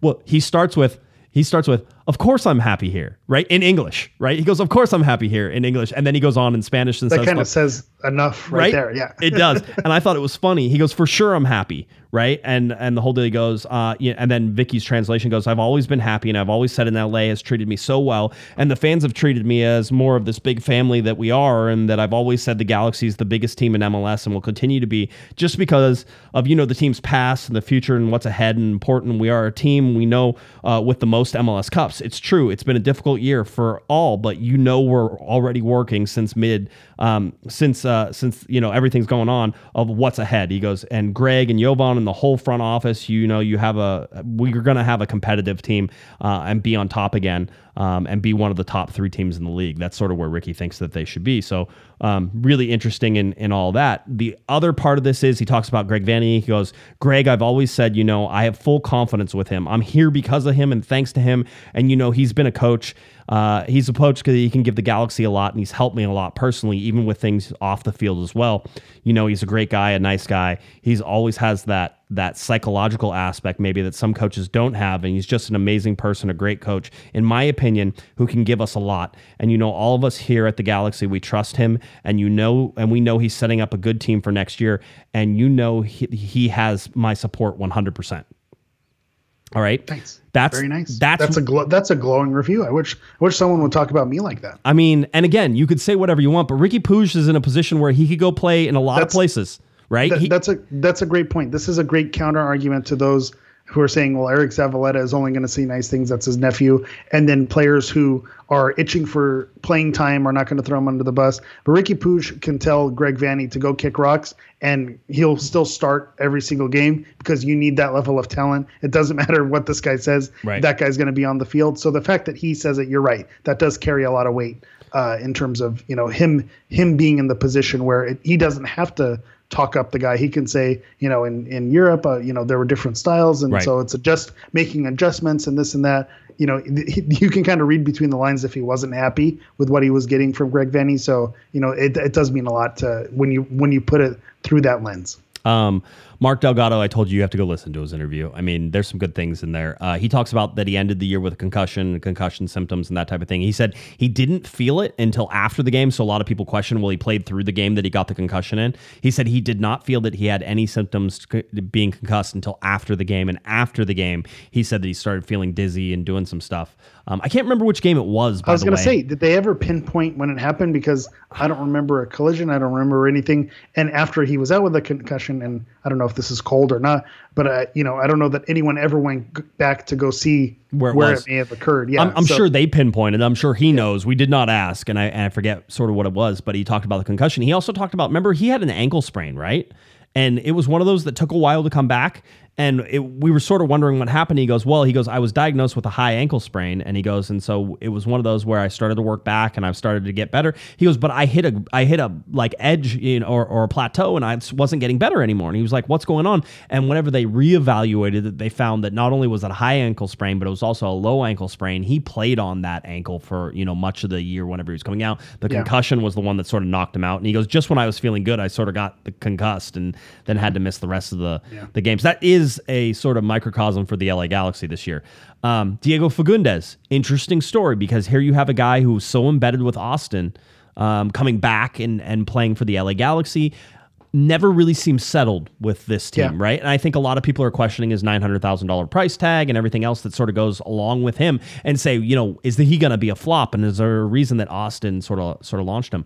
Uh, I asked him Uh, because I wanted to know. I, I go, it feels like you never really got settled here. I go, you know, did you ever feel like you, like you fully got moved away from Austin this year? He goes, he goes, he goes, you know, it was really tough because he goes, we're not living in a house, we're living in an Airbnb, so we don't really have a house of our own to go back to. Mm-hmm. He goes, I had a baby 11 days before they they transferred me to the LA Yikes. Galaxy, right? Just remember sports. That's a mental, yeah. right? I was gonna say going back to my parenting thing, and you know, it's not as easy. It's easy to you know critique the thing on the field, but then when you Right. when you look through it, you know, from that perspective, and yeah, that's crazy. Yeah. So so you know, I think that what you're going to find is that when he finds a house, when he's settled, when he's sort of in this room, I think Diego Fagúndez can be a really good player for the LA Galaxy. So I'm very much, I think I'm bullish on on Diego Fagúndez and everything that he has. Plus, he sounds like AJ De- AJ DeLaGarza. So I'm I'm in. Did and, and I'm you're gonna pull up the chart again. Is he have an option, or did they? Oh, he's here. Uh, He's, He's here. here. Yeah, yeah. Uh, Diego Fagúndez. Let's see. He's up near the top, so he's five. Uh, Austin signed him to a new deal this year. Okay, His last it year is 2025, but then he has a club option for 2026. So at the end of the 2025 season, that's whenever Diego Fagúndez is out of here, and he's a million dollars, a million dollar player. Yeah, because the reason I was asking is because, to your point, he was so embedded in Austin and you know a part of the fabric of that club. I wasn't sure if you know maybe the trade was you know a chess move where Right. they knew he had a contract coming up and, And maybe they can get him at a discount. back, yeah. but yeah, thank you for clarifying that, Yeah. sir, with your charts. with my charts yes uh, absolutely happy happy to help out that's why we have it um, you know it was yeah, maybe a 10 day old baby it wasn't 11 days i think 10 days i wrote down uh, you know good, good correction there. Yeah, it makes so- all the difference. Yeah, Yeah, it- it does. So that makes the trade okay now, actually. Now let's talk about Douglas Costa. And there's two things that I want to say about Douglas Costa's interview. One is it's all a lie, so you don't need to listen to it. See, I never said once listen to Douglas Costa because unless he was talking about this season, anything he talked about for the future or anything else was all BS. Um, and the reason I can confidently say that is Tell that us how you really feel. yeah, yeah. The reason I can confidently say that is because instead of just telling us whenever he came in for the interviews and wait, instead wasting our time, letting me ask questions about it, letting everybody ask questions about it, he could have just come out and said, "I'm not coming back," because. Approximately two hours after he spoke, the LA Galaxy put out a, a, a thank you. I mean, you know, uh, uh, Fabrizio Fabrizio Romano um, was out there uh, saying that Douglas Costa, Douglas Costa has decided not to come back to the LA Galaxy, which is a bunch of baloney. The guy doesn't have a contract, so he didn't decide anything. The Galaxy weren't going to bring him back. The Galaxy said that they announced that the club has parted ways with the designated player Douglas Costa, who is out of contract and will, who will not return to the LA Galaxy in 2024. Unfortunately, Eric, I wasted actual questions trying to figure out contract information. So Douglas Man, Costa. Doug- Douglas, again, not Doug. Douglas No. really got under your skin. Doug, it, it makes me angry whenever you waste time like that. Like it's going to come in two hours. Just announce it there because it wasn't like we would have said something and then you could have done the whole rigmarole and gone through and said thank you and the whole deal, and we would have asked different questions. It would have been it, it, he could, that could have turned into a you know a rear end kissing fest if he said he was leaving. Then you can you know he can get his flowers on his way out the door.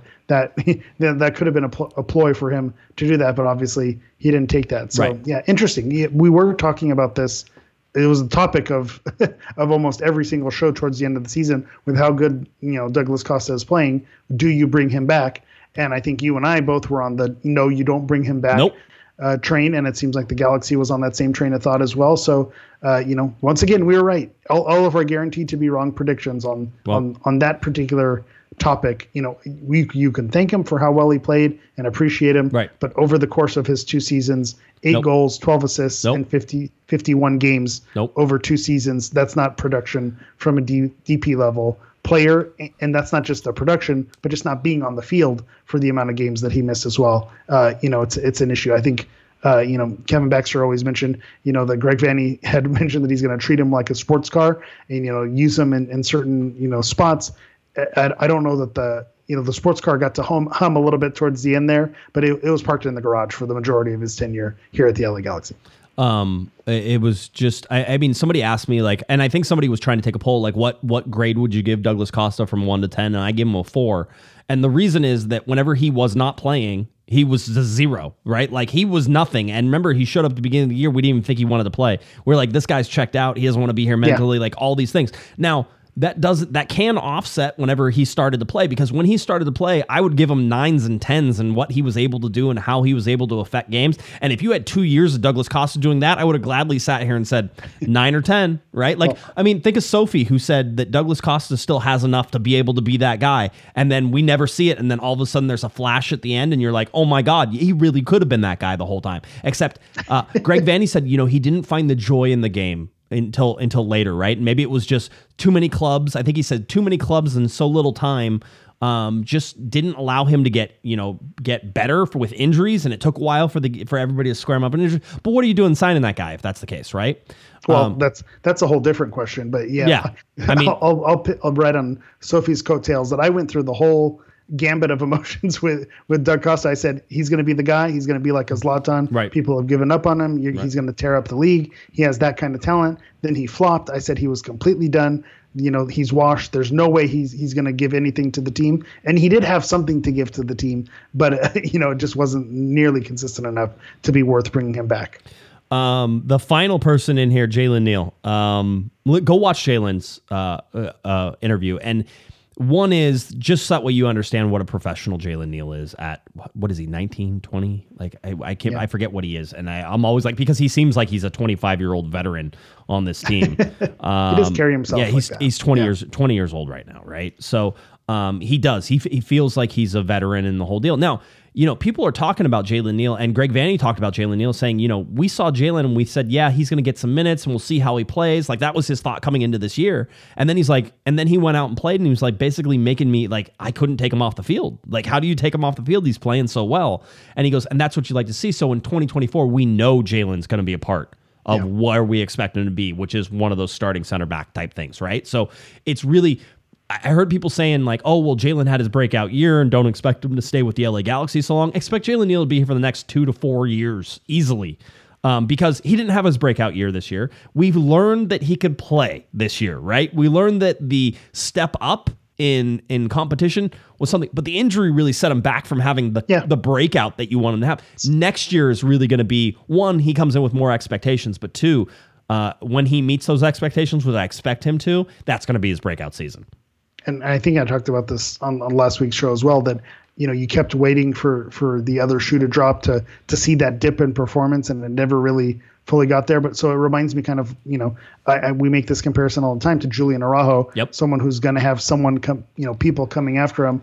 You know Julian Araujo, his last season with the Galaxy, the year before was his breakout, and he had a tough time living up to those expectations. And it's not that he wasn't playing well; it's that the expectations were pushed that much further that he wasn't doing that consistently every single game. So it made you know it made it made us judge him more harshly. So I think Neal has that potential where it's now we're not just going to be happy to see oh look at the feel good story you know Jalen Neal's starting on this team you know how great is that that he he got a starting spot it's now no now you're the starter on this team and there are expectations that are come going to come along with that and then the last point that I'll mention with it and it kind of ties in with my Yoshida you know being that pairing with him you, you can you can scoff at your Eriq Zavaletas and your Tony Alfaros if you're bringing them back.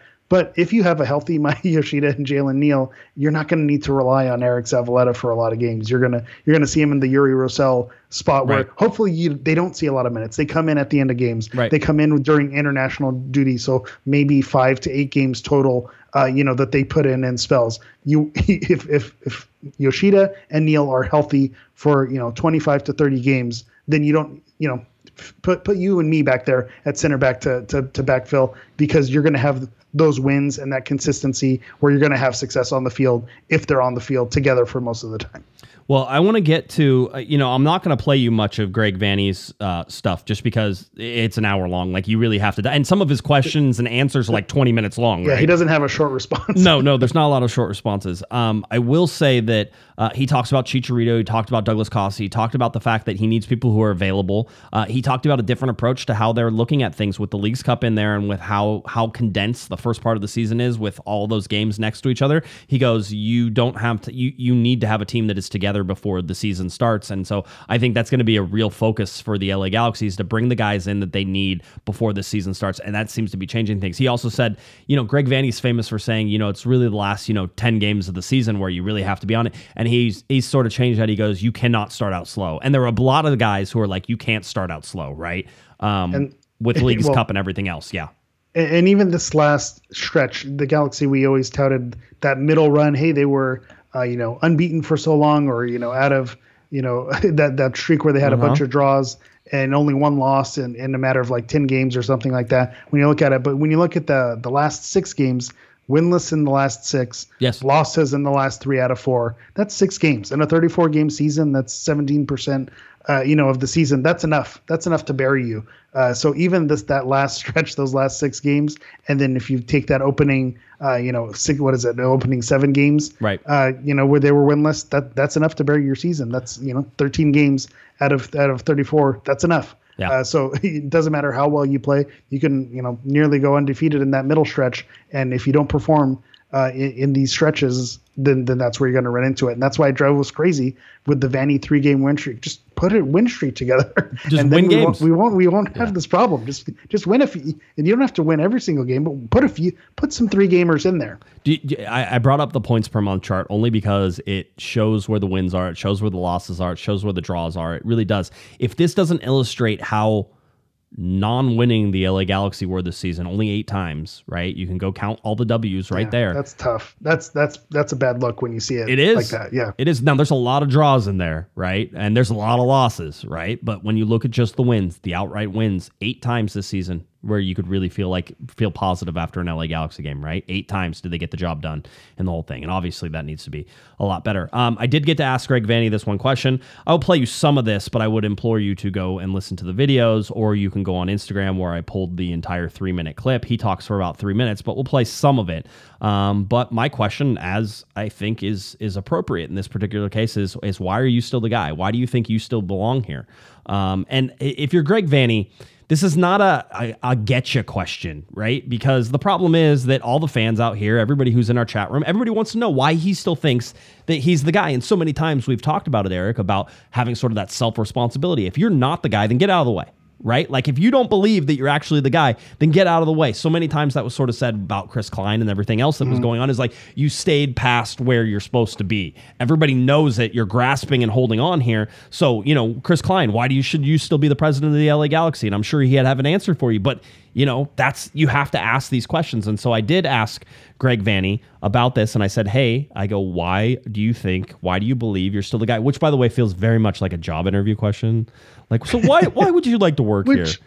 You know, exit interview. It kind of says it right there. I mean, that that is partially what's happening. Yeah. I would like to make it very clear because I think some people think that I have some sort of malice for Greg Vanney by asking this question. That's not it at all. As a matter of fact, all my interactions with Greg have been outstanding. Uh, probably, if probably you don't one, ask the question, you'd get I would. for it as well. Yeah. I would, but I think there's a lot of people. And then there's another part of this. If you don't like Greg Vanney, you won't like this answer because you don't like Greg Vanney. if you are more, I think, neutral than I am, or believe that he should come back, then I think this is a perfectly reasonable answer on all parts. So here's Greg Vanney uh, answering my question uh, in the press conference. Let's see if we can get this. And who you are as a coach or your ability to be. I think that you're still the best guy for this job.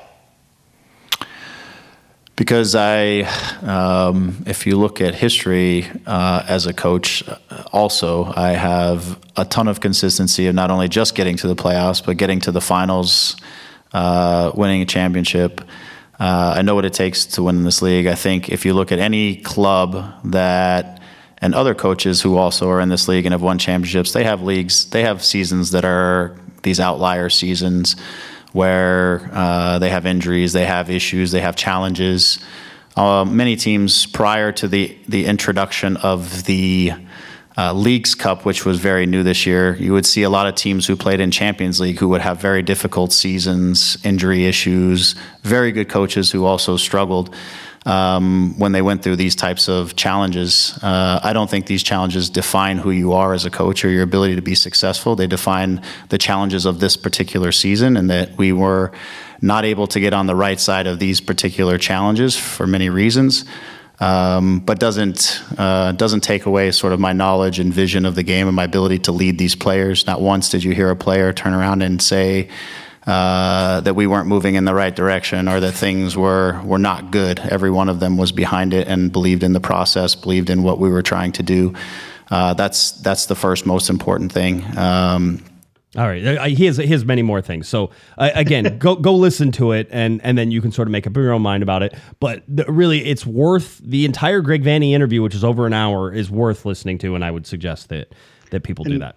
Yeah, I, I, I, will, you know, to, to give the other side uh, uh, of the coin uh, for those who are critical of, of that response and what he was saying in terms of knowing what it takes to win in the league and having success of taking teams to the playoffs and you know getting to finals. That's the one thing that I think people dug into and picked apart, and I think probably fairly. He talked about you know outlier seasons. He's only been with the Galaxy for three seasons he's only made the playoffs one out of those three seasons. Right. So the outlier is the playoffs, not seasons like this. I understand what he's saying. He's saying uh, in the but, in the bonus, we're in, also in the balance of his time. In his outlier, time, yes. but uh, we're we're not giving him the Toronto. credit for the Toronto right, years. Right. He did. We we're not g- glad that he was able to take Toronto to finals and that he was able to have success there and know what it takes to win in the league. We want to see if you know what it takes to win in the league, then, win in the league. Win the league, Get, right. and, you know, make it happen. And, and, the last thing that I'll say is asking the tough questions, and um, you know, maybe some people thinking about you know his attitude to responses, or or you know, being touchy or defensive, or or whatever it is. The team finished in 13th place. They missed the playoffs. They were never above the playoff line. You, I, I don't think any reasonable person would expect glowing questions and saying, "Hey, tell us about how great." I think you have to be understand. Right. You're gonna act- you're gonna get tough questions asked to you, and you got to be ready to respond uh, to that. So I, I I do think you know he res- he responded to it. Greg knew that question To your point, coming. you don't have to like it. You don't have to not like it, but he, you have to know they were coming. Greg Greg knew that question was coming, and if he Yeah. didn't, then he'd be an idiot, and he's not an idiot, so he knew it was coming, right? Like it's all those things, and I can tell you that 100. percent uh, By the way, five dollars super chat from Gary. Uh, thank you guys for yet another rad show. Shout out to the 200s, love y'all up there in the 200s. Always good spot to watch a game, by the way. Get that nice camera view from up above. Good spot. Uh, Ezra, two dollar underrated section. Shout Yeah. out to you, Gary. Yeah, Ezra, two dollar super chat. Douglas looked angry the whole interview. Typical. He usually does look angry. I don't know that that is. He's got resting angry face, right? That's Yeah. sort of where he's at. Which, by the way, Douglas Costa playing against me would scare me. I'm just, I'm just saying. He, he's a, he's a big dude. and I apologize. It was mentioned somewhere a little bit after the chat, but shout out to you, Ezra, for bringing it up. That you know, his someone mentioned that you know Douglas played to prove the fans wrong, and that's when he turned it on. When the fans kind of turned his back on him, that's when he kind of you know looked good. Right. And so while you can credit a player for you know taking that responsibility on when the going gets tough, you you know the tough get going, and he he powered through it. But you know where was that? Why can't you just do your job and play well? Because that's what the expectation is. It, Right. You shouldn't have to be slighted to Right. turn it on. Like it, that should just be your that should be your gear as a professional. We talked about Jalen Neal. He has one gear. It's being a professional and doing his job. You know that would have been nice if if Douglas Costa could have brought that intensity, that anger, that chip on his shoulder. He was coming from you know being you know essentially you know th- thrown out of these clubs, you know, where no, where no one wanted him. He should have had that anger, that that you know chip on his shoulder with throughout his entirety, uh, you know, to make more money elsewhere. If if even that was the end goal, we should have been seeing him playing out of his mind, you know, to to get that big money move Right. uh, somewhere else. Right. No, uh, and, and could have been. By the way, uh, the question about Greg Vanney and sort of saying, "Hey, why why do you why do you think you should still be here?" Um, was always going to be a question that was asked, which is why whenever people, uh, well, just one person, one moron, who went after me and was like, after the Minnesota game when I asked about VAR instead of things. Uh, instead of asking like what do you think you still deserve to be the coach for this there's a reason for all of this right there's appropriate there's appropriate times to ask for questions uh, and i can only ask about var in minnesota one time right after the Minnesota game. That was it. That was the only time. I knew this question was coming the whole time because I knew we were going to get exit interviews, or at least I hoped we were going to get exit interviews, and that even Or if not, season finale. yeah, or season finale, or we, you and I were going to have Greg Vanney on, right? Like there was going to be a time to ask him this question.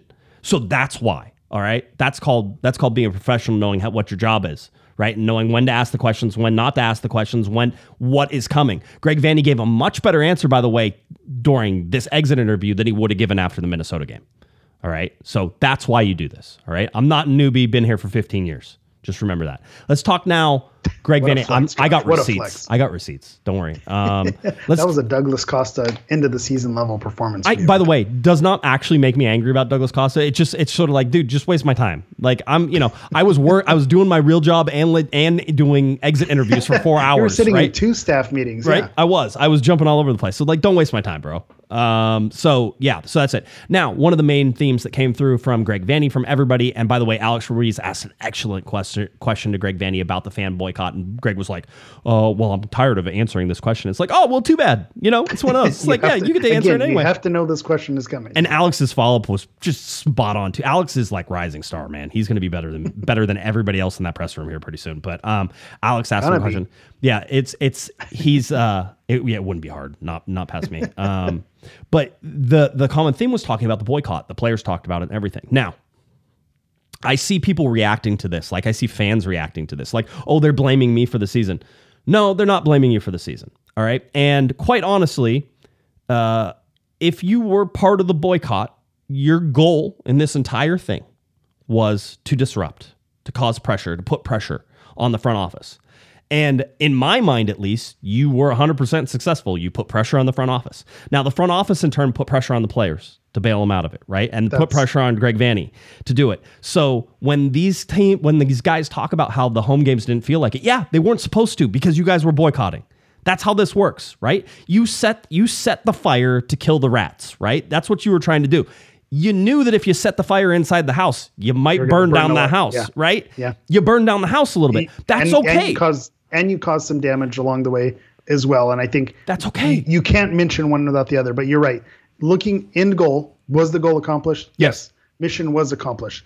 Uh, you know, w- they said they they weren't taking into account what the fans' demands were or what they were bringing to the table. But then, as they, you know, then a statement came out: if they don't make the playoffs, then I'll do this. So obviously, something changed. Uh, then it was, you know, we're not going to change. You know, he was just hired, and you know, we're going to remain our course. And then he stepped down eventually. So obviously, something happened behind the scenes. And the boycott did provide enough pressure, whether it was the discussion around the boycott or the boycott itself.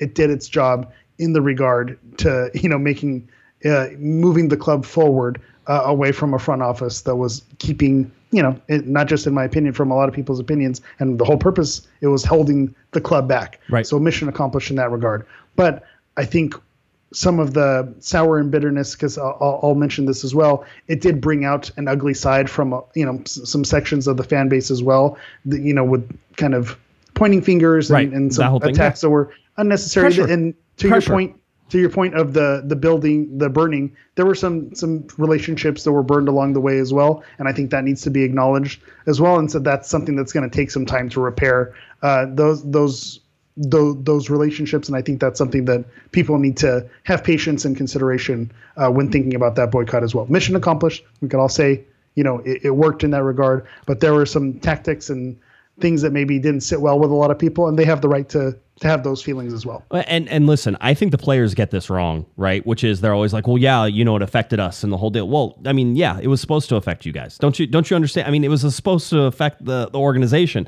Now, I still believe that Chris Klein tying his future to everything and really piling the pressure on even more. You heard about like again, I talked about Greg Vanney knowing when to put pressure on, when to take it off. Um, for this and for the fan boycott and everything like that it just just take it for what it is. I mean, the fact that y- you were able to, you know, uh, make change happen, and and that came about because of the boycott. Again, remember at the very beginning of the boycott, I said I don't think fans should have voices in who gets hired, who gets fired, for the most part, right? Because you shouldn't be listening to fans on who to sign. You shouldn't be listening on fan, for fans. You should have that mechanism within your organization. But what happens whenever there seems to be no mechanism to get rid of people who shouldn't be there any longer, right? Uh, that's why I always thought the boycott was more than justified whenever they were going at it. Like, I get it. Mm-hmm. I understand. Go do it, right? The whole deal.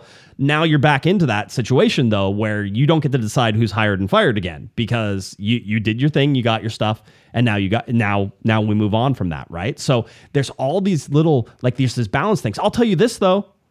You should and, and this is this is from me being within that organization and seeing what is going on and seeing all the things that have happened for years and years, you should be excited about the direction the LA Galaxy are facing right now. I know that's hard to say whenever you finish 13th and you don't make the playoffs and you're watching, you know, Sporting Kansas City play San Jose in the world's most boring game, but then it ends up being an exciting shootout, but San Jose can't shoot shoot out. So it's it it was just, you know, one of those weird things that sort of happened, right? But and you're not in that, right? It's a lot better to be in the playoffs and at least playing in that game than getting knocked out than not ever having the chance to do that. I understand that. That being said, you know, Vanney said it, and I'll say it too. From everything that I've seen, from the people I've talked to, from the from the amount of effort that has gone into this offseason already, I would feel positive about where the LA Galaxy are pointed for 2024. And everybody knows, massive year.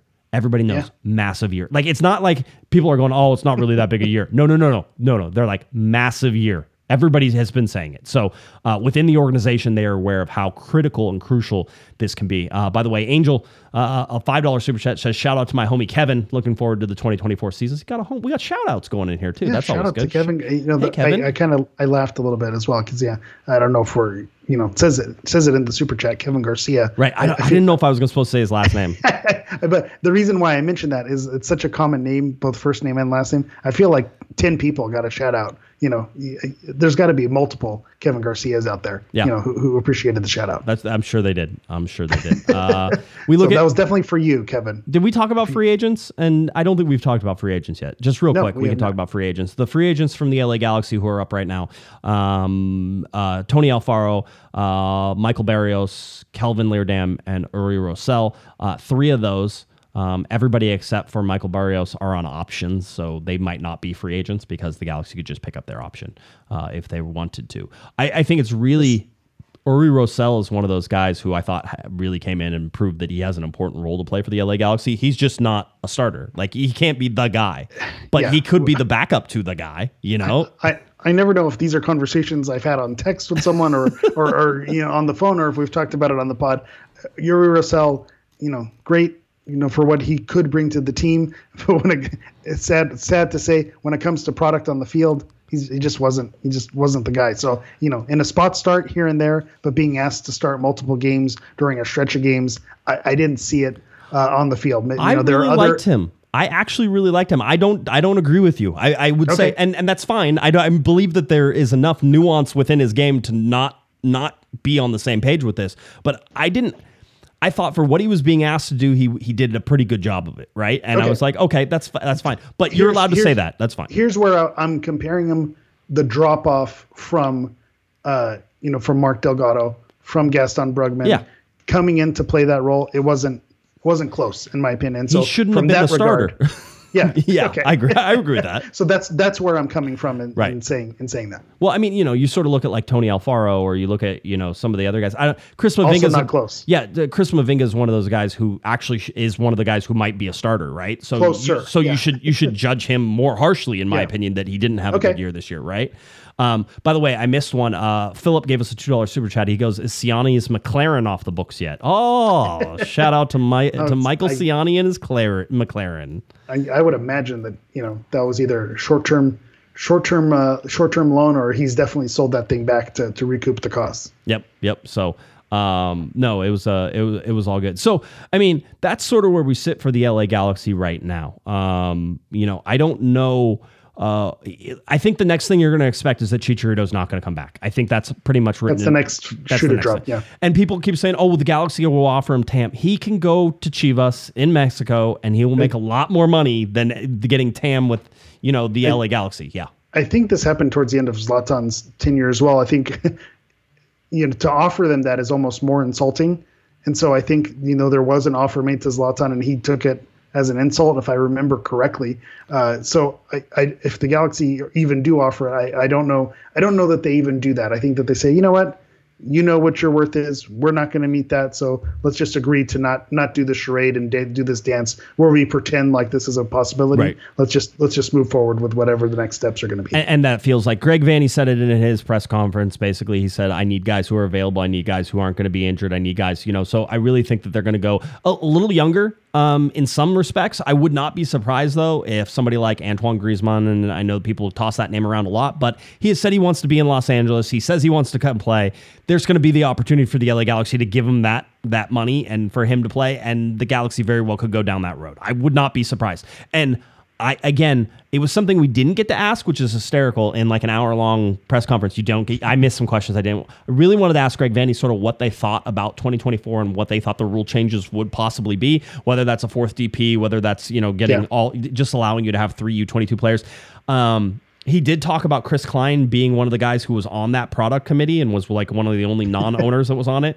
And the fact that he's not there anymore means that the Galaxy don't have an idea of what's coming down the road, and so it They puts them at a little bit. Of, yeah, yeah. They, so it puts them at a disadvantage. So they're scrambling a little bit where they used to be maybe a little out in the front of it. Although it never showed anything that they were out in front of it, so I don't know why they're saying it. but those those are sort of the things that that sort of popped oh, up in that. I'll also uh, add Griezmann is a name that has been thrown around for a long time. Luis Suarez is also a name that's being thrown around. Miami. You know that that he's going to be joining Miami. He was rumored to the Galaxy Right. for a, a hot minute. Uh, so I think if the Galaxy were able to land someone like him, that'd be fantastic. But to that point of him possibly going to Miami and why next year is so huge. Let's address the elephant in the room as well. Messi came later on in the season. Leagues Cup was really his showcase. But in terms of MLS regular season, starting off with the bang, start to finish, having a lot of eyeballs on it, I think next season is definitely going to be the year for that, with Messi playing a full season and him being kind of a focal point. So if the Galaxy can make some noise and you know be in the conversation as one of the top teams, Yep. that's going to do them a lot of good brand wise. And I know maybe people don't like to hear that, but that's going to do a lot for their brand and to the name and to getting this club, you know, with a little bit of that stench off. If, if so many eyeballs are on the league and the Galaxy are top performers, that's going to be so much more massive than just whatever the accolades or the success is for 2024 whatever hardware or trophies they win it's worth so much more than that because of the amount of attention that the league is going to be getting next season. Yeah, Josef Martinez is out at Miami as well. That was another name that people sort of thrown up in the air as somebody who possibly maybe you bring him out to LA on a designated player contract. Like there's lots of little things that you can do. Uh, and again, it'll depend. Will there just be two open designated players, and will one of those have to be a young designated player in order to have the three U22 players? That limits you a little bit more in what you're trying to do. Or is it going to be a fourth DP is added, and therefore the LA Galaxy have three open designated player spots, and you could still get a young DP? Or they getting rid of the requirement to have a young DP in order to have three U22s. There's a lot of rule changes that could happen that really will affect how the LA Galaxy go out. And th- that stuff is going to get known here in probably the next month, month and a half. Yeah. Right. Because everybody's planning for the offseason, everybody's getting ready to make signings. Guaranteed. And I know for a fact the Galaxy are already talking to people to sign right? So that's where you're that's what you're talking about right now. The Galaxy are already in that mode. They're getting ready. They're going to start talking to people who will be available for the winter. And then I would not be surprised, and I'll say this now, is if the LA Galaxy keep one of their designated players in their back pocket for the summer, because the summer transfer window, as we've seen, is a Yeah. giant one, right? and Euro 2024 happening, you know, next season as well. So that is a consideration. Some players like to have that as their swan song. So maybe they're Right. towards the end with the contract with their club. They finish that tournament with their country, and then they start looking for you know retirement and those other avenues. So that is definitely something uh, to consider. So good times. You know what I hear as you're saying they're looking to sign other players. What? Let's fire up the rumor tracker. Oh, I, I did it. You know, I said this on. Did I tell Yeah. everybody it was coming back? I think it was on the Discord. It was on the yeah. Discord, but yes, I announced it to everyone that the rumor tracker will be back this year. All right, so I will do my best. I can't do everything all the time. If you're in the Discord and you're going to drop a rumor, you have to put a link. Um, I will decide what goes on the rumor tracker, what doesn't go. It's it's Yeah. really it's a kingdom that I run um, in in all these respects, but. Um, I will do my best, and I think that I have the ability to suss out some of these and tell you whether or not they're real or not. And if I can do that, then I will add value to the LA Galaxy community by doing that. And if I can't, I'll give you my best guess on why it makes sense or why it doesn't make sense. All right. So that's what it is. Five star rumors on its way, right? That's what it is. we're, we're ready to rock and roll. Could it be a five star rumor coming up for Antoine Griezmann coming in? Five stars. Balotelli. Yeah, Balotelli. Start Mario Balotelli. One star.